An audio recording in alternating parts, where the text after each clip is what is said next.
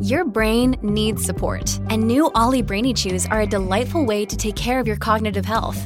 Made with scientifically backed ingredients like Thai ginger, L-theanine, and caffeine, Brainy Chews support healthy brain function and help you find your focus, stay chill, or get energized. Be kind to your mind and get these nootropic chews at olly.com. That's O L L Y.com. These statements have not been evaluated by the Food and Drug Administration. This product is not intended to diagnose, treat, cure, or prevent any disease.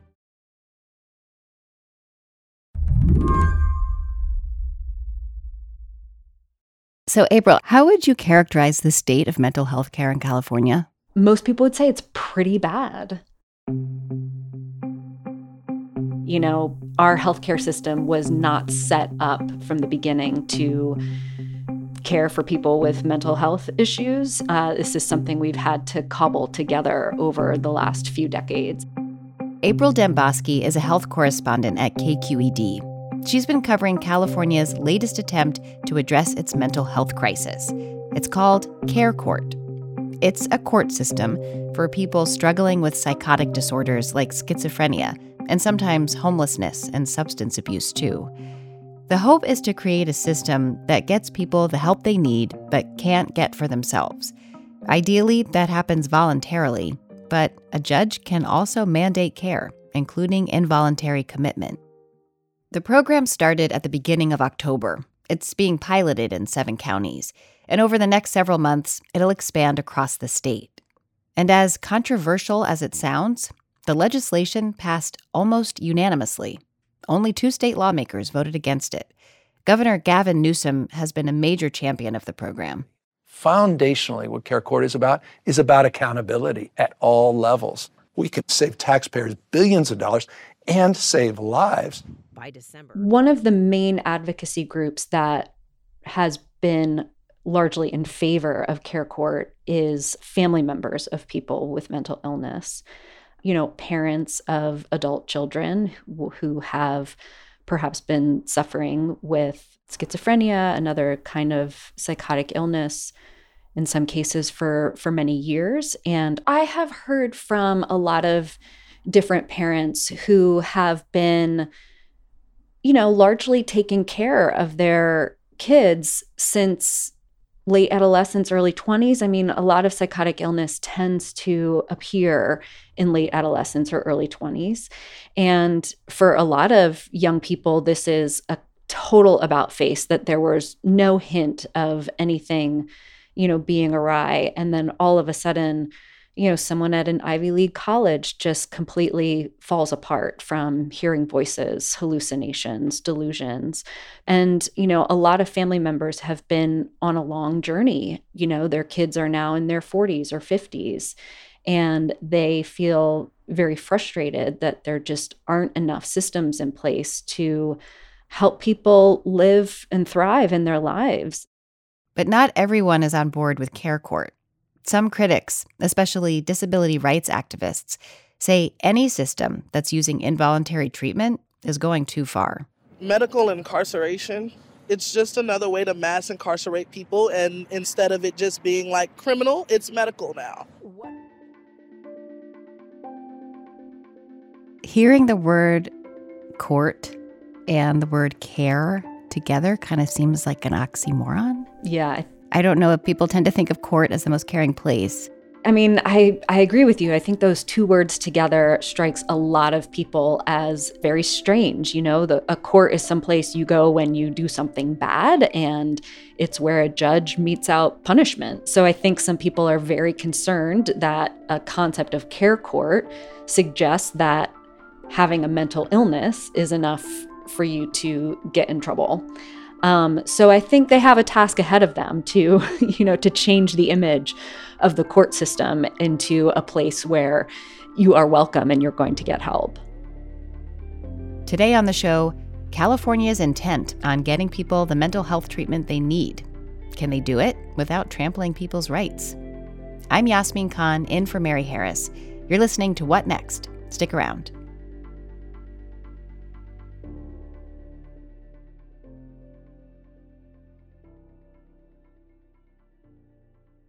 This episode is brought to you by Discover. When it comes to your finances, Discover wants you to know they are the credit card that is always there for you. With 24 7 US based live customer service, everyone has the option to talk to a real person anytime, day or night. Yep, that means no more waiting for quote normal business hours just to get a hold of someone. We are talking real service from real people whenever you need it. Get the customer service you deserve with Discover. Limitations apply. See terms at discover.com/slash credit card. If you're struggling to lose weight, you've probably heard about weight loss medications like Wegovy or Zepbound, and you might be wondering if they're right for you. Meet PlushCare, a leading telehealth provider with doctors who are there for you day and night to partner with you in your weight loss journey. If you qualify, they can safely prescribe you medication from the comfort of your own home. To get started, visit plushcare.com slash weight loss. That's plushcare.com slash weight loss. Plushcare.com slash weight loss.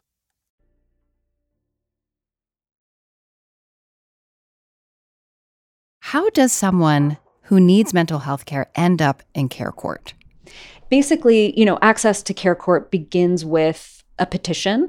It can be filed by a family member of a person with psychotic illness, a mental health clinician, or a first responder like a police officer or an EMT. They can file a petition with the local court saying, this, you know, young man who often shows up in my ambulance, they have schizophrenia, I'm worried about them, I think they need help.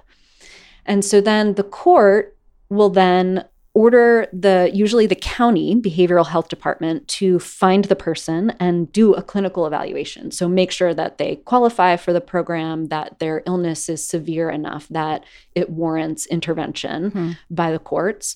And so the idea is that then together all these people will work together to come up with a care plan some you know recommended treatment medication maybe housing assistance if that's what you the person needs the idea being that you know this process will be going on for maybe a year or 2 years.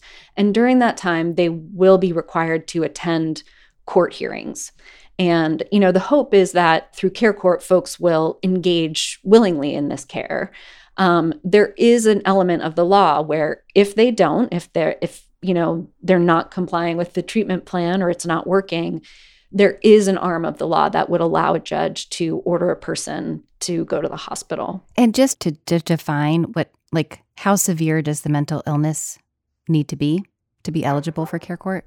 Right. So it is very specific that it's has to be a psychotic illness. So we're talking about schizophrenia or mm-hmm. schizoaffective disorder, some some form like that.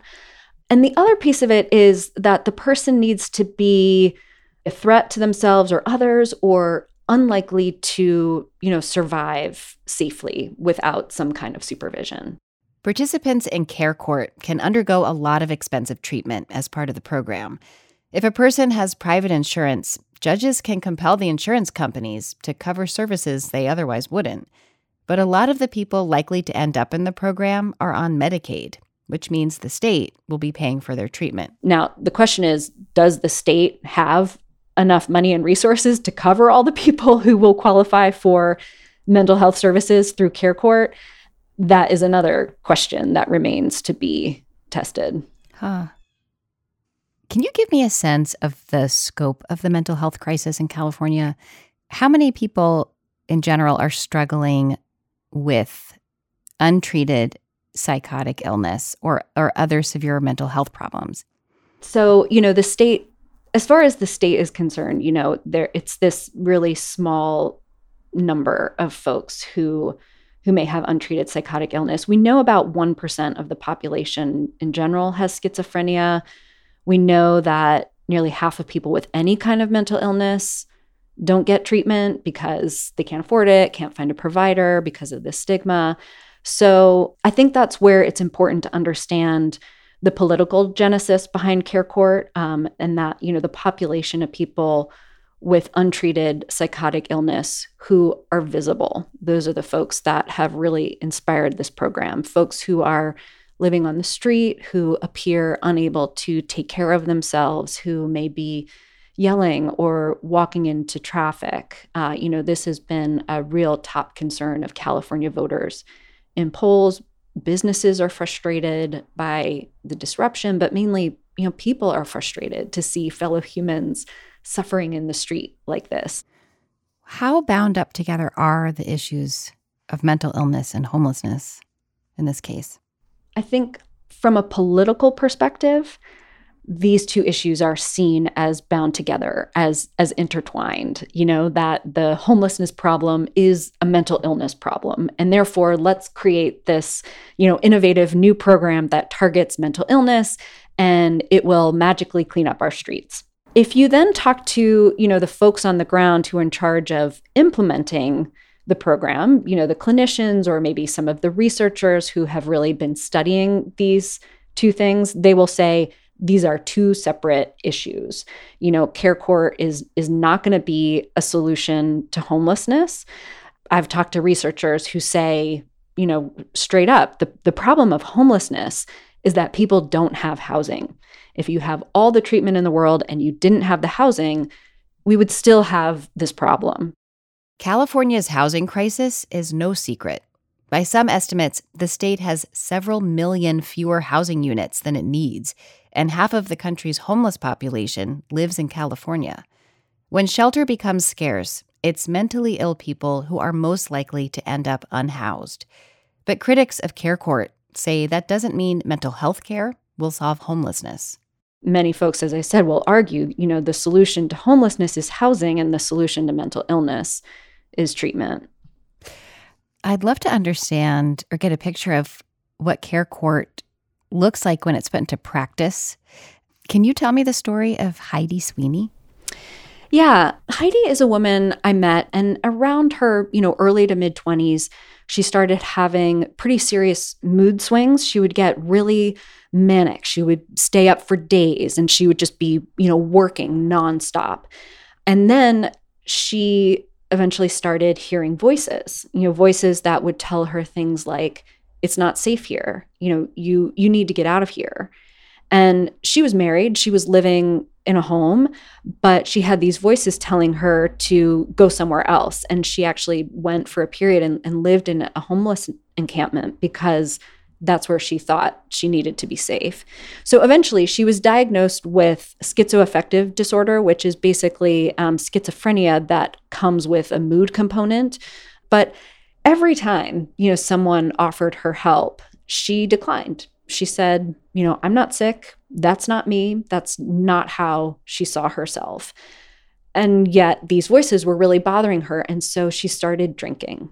So, you know, just just drinking to try to drown out the voices in her head. And at a really low point, she was living in the bushes outside a liquor store. She was drinking vodka all day. And eventually, she got picked up by the police for petty theft and public drunkenness. And at the time, Orange County had what is called a mental health court. So, this is for folks who have broken the law in some way, but it's acknowledged and understood that their mental health condition contributed to, you know, their ability to make good decisions or, or have good judgment about things.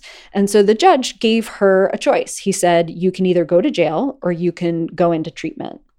And so she she chose treatment and you know it was a really rocky road for her um, I would say probably the course of years until she felt like she was thoroughly engaged with her own care and she found her way through she is you know reconciled with her husband she's working again and so you know she had an experience of this this kind of collaborative court where she felt it really helped her. She felt like if she hadn't been forced into it, you know, she wouldn't have gotten better. Yeah. So this is pre care court, but people are looking at Heidi Sweeney as this example, perhaps, of what care court could do. Exactly. This is pre court. This is for, you know, again, someone who who had, you know, broken the law and was, you know, that a, a, crime needed to be addressed. Care court is different. Care court is a civil court process. It's not for people who have, you know, committed a crime. But nonetheless, you know, Orange County has had success building out this kind of, you know, collaborative court. And so I think that is certainly the idea that the the judges in Orange County want to bring to care court. We'll be right back.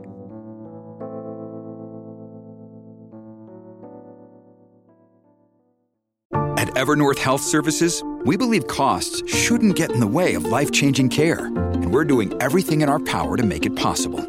Behavioral health solutions that also keep your projections at their best? It's possible. Pharmacy benefits that benefit your bottom line? It's possible. Complex specialty care that cares about your ROI? It's possible. Because we're already doing it. All while saving businesses billions. That's Wonder made possible. Learn more at evernorth.com/wonder. This podcast is sponsored by Cloud Optimizer. As a business owner or IT manager, are your cloud investment costs going up and you don't know why? It's time for Cloud Optimizer. As you migrate your business to the cloud, what you're spending and why you're spending it can get a little hazy.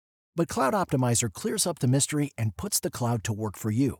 Cloud Optimizer starts by analyzing usage patterns, right sizing resources, leveraging discounts you may not be aware of, implementing automation, and much more. And by reducing unnecessary expenses and maximizing performance, Cloud Optimizer guarantees you a savings of five times what you spend for their service. As you utilize cloud based services more and more, you don't have to lose sight or control of your spend. You can stay agile, streamline your costs, and optimize your performance, plus save significant money with Cloud Optimizer.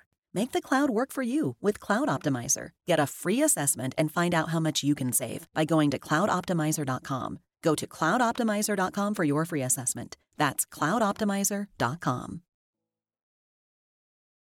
It sounds like the the most controversial part of Care Court is this option to mandate treatment for an unwilling participant. Who would not want to get care? Well, there's a lot of reasons that people might not want to get care. So, one of the tricky things about psychotic illness is that it distorts your sense of reality what's real, what isn't.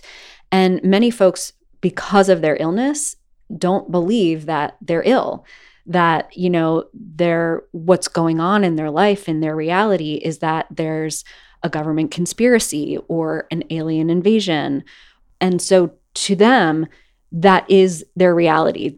And so when folks then say like you're sick we need to take you to the hospital well no. How is that not part of the conspiracy? You're you're just trying to see my thoughts or you know get control of my brain.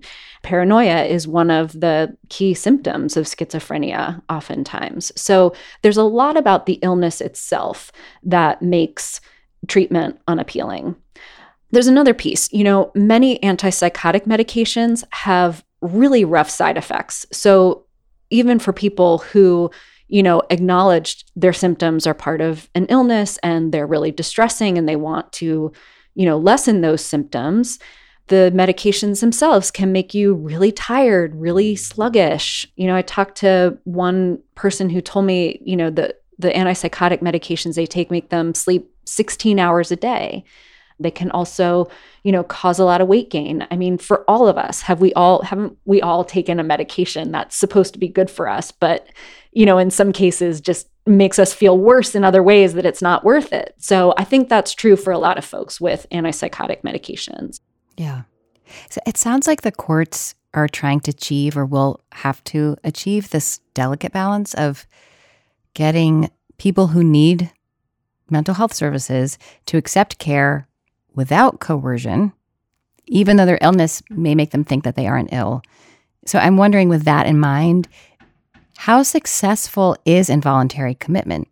Can people get better when they're subjected to treatment that they didn't voluntarily submit to? This this is a tough one. There is some evidence that you know an involuntary commitment can help someone with severe psychotic illness, especially if you know they're in such a bad state that they are contemplating suicide, that they're you know a danger to themselves or potentially to somebody else. So in some of those cases, going to the hospital can literally save lives. On the other hand, you know, there are many clinicians who are just philosophically opposed to any kind of coercion with treatment. And they tell me that when it comes to long term engagement with treatment, because these are chronic illnesses, most people will be living with them for most of their lives, that in recognizing that, it is much, much better to take the time you know, to build trust in the healthcare system and engage the person voluntarily. I mean, think about folks who, you know, were put in the hospital against their will. I mean, I have also talked to people who were tied to the bed in the hospital, who were yelled at for getting up and, you know, walking around their room.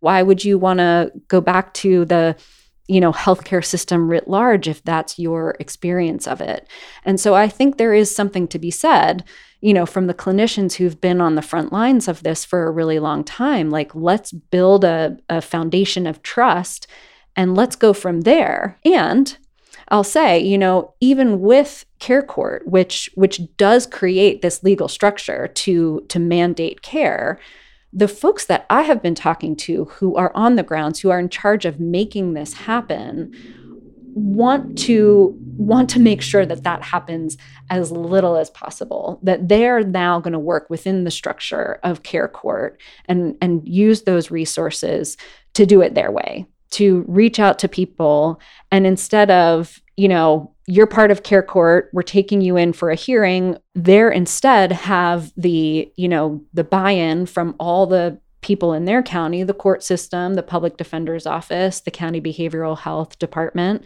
to send out social workers 10 times, you know, hmm. to meet someone. Hey, Jim, we heard that you're sick and and that like, you know, maybe you're having trouble. What do you need? You know, the idea being give us a give us more chances to offer it and more chances for someone to say yes, you know, before we start going down the road of of mandates and and coercion. We've talked about some of the reasons people are in favor of care court, but can you take me through some of the arguments against the program? What are the concerns that people have?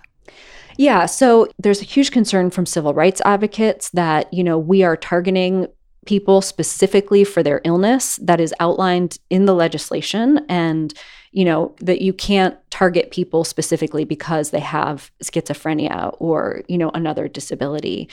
There's a huge concern also among civil rights circles about people of color being disproportionately represented in this program being disproportionately pulled into the to the court system. And that is because you know we're looking at homeless population and black residents are overrepresented in the homeless population because of systemic racism. And they also tend to be overdiagnosed with schizophrenia, again, because of, you know, systemic racism embedded in the healthcare system and how people get diagnosed and how this illness is viewed. So there's a lot of groups that are going to be watching that piece of the program in particular to make sure that there isn't essentially racial profiling of who gets pulled into the court system.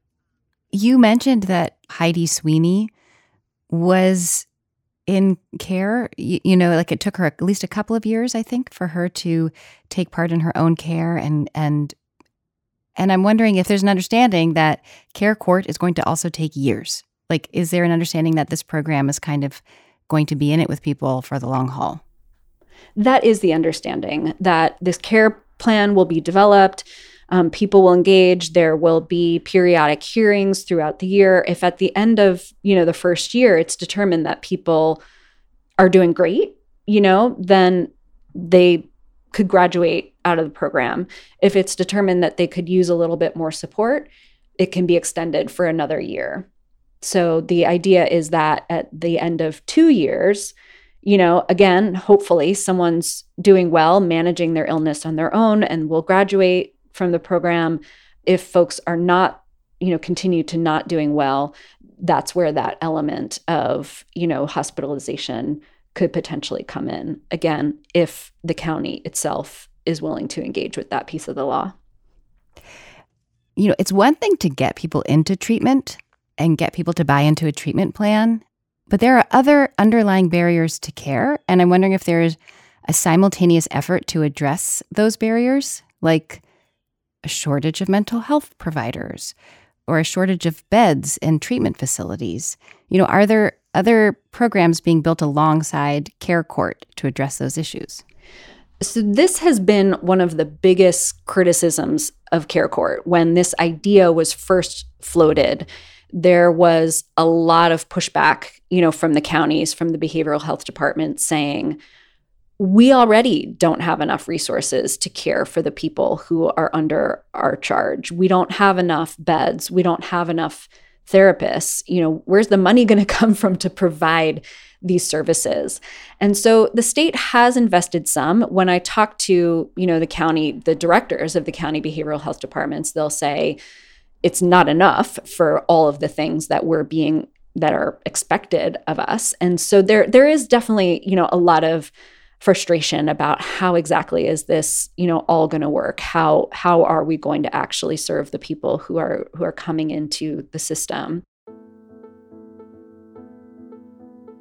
April thank you so much for your time. I really appreciate it. Yeah thanks so much for having me. April dembosky is a health correspondent for kqed that's the show if you're a fan of What Next, the best way to support our work is to join Slate Plus. Go to slate.com slash whatnextplus to sign up. What Next is produced by Elena Schwartz, Rob Gunther, Anna Phillips, Paige Osborne, and Madeline Ducharme. We're led by Alicia Montgomery with a little help from Susan Matthews. Ben Richmond is the Senior Director of Podcast Operations here at Slate. And I'm Yasmin Khan, in for Mary Harris. Thanks for listening. Talk to you soon.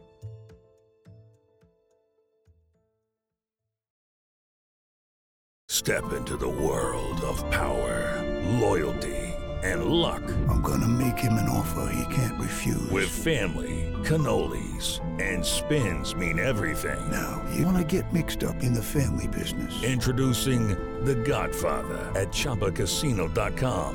Test your luck in the shadowy world of The Godfather slot. Someday, I will call upon you to do a service for me. Play The Godfather, now at ChumbaCasino.com. Welcome to the family. No purchase necessary. VGW Group. Void where prohibited by law. 18 plus. Terms and conditions apply.